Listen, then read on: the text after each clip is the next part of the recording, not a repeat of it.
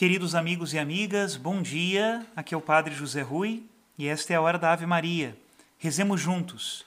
Em nome do Pai, do Filho e do Espírito Santo. Amém. O anjo do Senhor anunciou a Maria e ela concebeu do Espírito Santo. Ave Maria, cheia de graça, o Senhor é convosco. Bendita sois vós entre as mulheres e bendito é o fruto do vosso ventre, Jesus. Santa Maria, Mãe de Deus, rogai por nós, pecadores, agora e na hora de nossa morte. Amém. Eis aqui a escrava do Senhor. Faça-se em mim segundo a vossa palavra. Ave Maria, cheia de graça, o Senhor é convosco. Bendita sois vós entre as mulheres, e bendito é o fruto do vosso ventre, Jesus. Santa Maria, Mãe de Deus, rogai por nós, pecadores, agora e na hora de nossa morte. Amém. E o Verbo de Deus se fez carne e habitou entre nós. Ave Maria, cheia de graça, o Senhor é convosco. Bendita sois vós entre as mulheres, e bendito é o fruto do vosso ventre, Jesus. Santa Maria, Mãe de Deus, rogai por nós, pecadores, agora e na hora de nossa morte. Amém. Rogai por nós, ó Santa Mãe de Deus, para que sejamos dignos das promessas de Cristo. Oremos. Infundi, Senhor, em nossas almas a vossa graça, nós o suplicamos, para que nós que conhecemos pelo anúncio do anjo, a encarnação de Jesus Cristo, vosso Filho e nosso Senhor, cheguemos por sua paixão e morte de cruz à glória da ressurreição da carne, pelo mesmo Cristo nosso Senhor. Amém. Em nome do Pai, do Filho e do Espírito Santo. Amém. Queridos irmãos e irmãs, hoje leremos mais uma parte do capítulo Evangelizadores com Espírito, da Evangelii Gaudium do Papa Francisco. E o título que nós vamos ler se chama a ação misteriosa do ressuscitado e do seu espírito. No segundo capítulo, refletimos sobre a carência de uma espiritualidade profunda que se traduz no pessimismo, no fatalismo, na desconfiança. Algumas pessoas não se dedicam à missão porque creem que nada pode mudar. E assim, segundo elas, é inútil esforçar-se. Pensam para que privar-me das minhas comodidades e prazeres se não vejo nenhum resultado importante? Com esta mentalidade, torna-se impossível ser missionário. Esta atitude é precisamente uma desculpa maligna para continuar fechado na própria comodidade, na preguiça, na tristeza insatisfeita, no vazio egoísta. Trata-se de uma atitude autodestrutiva, porque o homem não pode viver sem esperança a sua vida, condenada à insignificância, tornar-se-ia insuportável. No caso de pensarmos que as coisas não vão mudar, recordemos que Jesus Cristo triunfou sobre o pecado e a morte e possui todo o poder. Jesus Cristo vive, verdadeiramente vive. Caso contrário, se Cristo não ressuscitou, é vã a nossa pregação, já dizia São Paulo. Diz-nos o Evangelho que, quando os primeiros discípulos saíram a pregar, o Senhor cooperava com eles, confirmando a palavra. E o mesmo acontece hoje. Somos convidados a descobri-lo, a vivê-lo. Jesus Cristo ressuscitado e glorioso é a fonte profunda da nossa esperança, e não nos faltará a sua ajuda para cumprir a missão que nos confia. A sua ressurreição não é algo do passado, contém uma força de vida que penetrou o mundo. Onde parecia que tudo morreu, voltam a aparecer por todos os lados os rebentos da ressurreição. É uma força sem igual. É verdade que muitas vezes parece que Deus não existe, porque vemos injustiças, maldades, indiferenças e crueldades que não cedem. Mas também é certo que no meio da obscuridade sempre começa a desabrochar algo de novo, que mais cedo ou mais tarde produz um fruto. Num campo arrasado, volta a aparecer a vida, tenaz e invencível.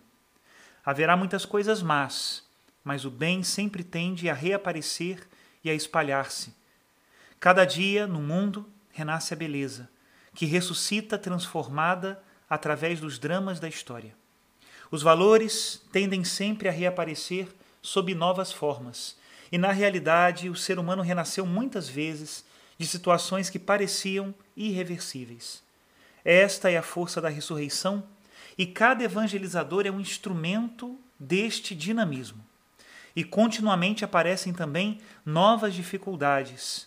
A experiência do fracasso, as mesquinhezes humanas que tanto nos ferem. Todos sabemos por experiência que às vezes uma tarefa não nos dá as satisfações que desejaríamos, os frutos são escassos e as mudanças são lentas, e vem-nos a tentação de se dar por vencido.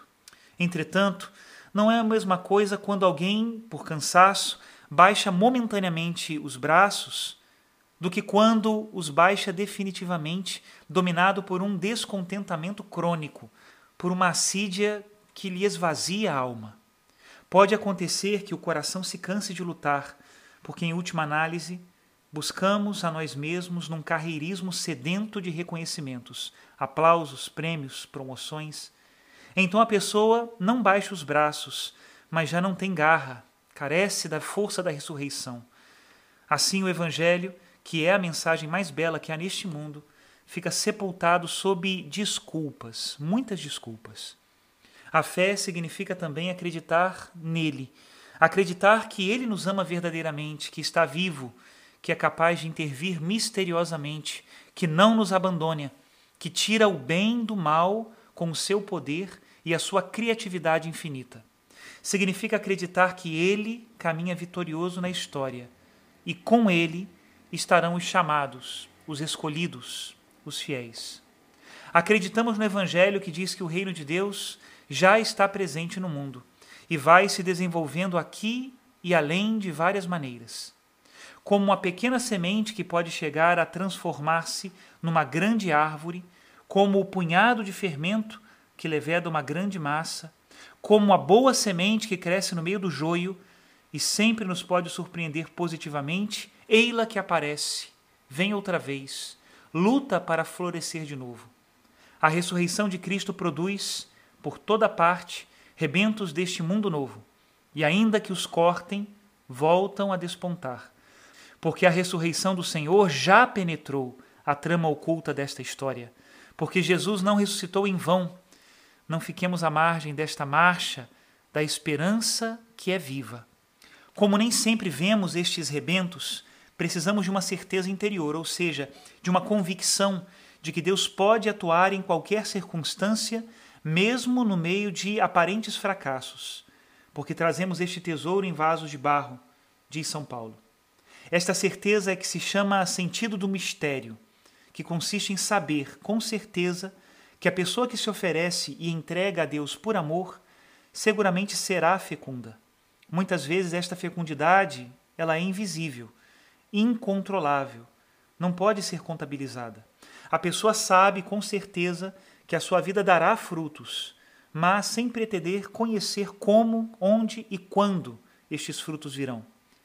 Está seguro de que não se perde nenhuma das suas obras feitas com amor não se perde nenhuma das suas preocupações sinceras com os outros, não se perde nenhum ato de amor a Deus, não se perde nenhuma das suas generosas fadigas, não se perde nenhuma dolorosa paciência. Tudo isso circula pelo mundo como uma força de vida. Às vezes invade-nos a sensação de não termos obtido nenhum resultado com os nossos esforços. Mas a missão não é um negócio, nem um projeto de empresa nem mesmo uma organização humanitária. Não é um espetáculo para que se possa contar quantas pessoas assistiram devido à sua propaganda. É algo de muito mais profundo, que escapa toda e qualquer medida. Talvez o Senhor se sirva da nossa entrega para derramar bênçãos noutro lugar do mundo, onde nunca iremos. O Espírito Santo trabalha como quer, quando quer e onde quer. E nós gastamos-nos com grande dedicação sem pretender ver resultados espetaculares. Sabemos apenas que o dom de nós mesmos é necessário.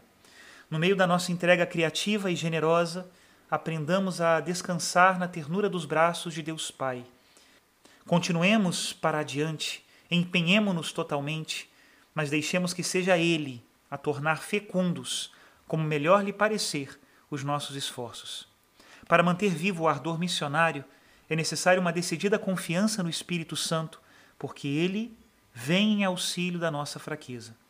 Mas esta confiança generosa tem de ser alimentada e, para isso, precisamos de o invocar constantemente. Ele pode curar-nos de tudo o que nos faz esmorecer no compromisso missionário.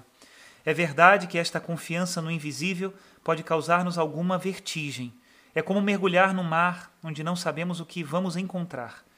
Eu mesmo o experimentei tantas vezes, mas não há maior liberdade do que a de se deixar conduzir pelo Espírito Santo, renunciando a calcular e controlar tudo e permitindo que Ele nos ilumine, Ele nos guie, Ele nos dirija, Ele nos impulsione para onde Ele quiser.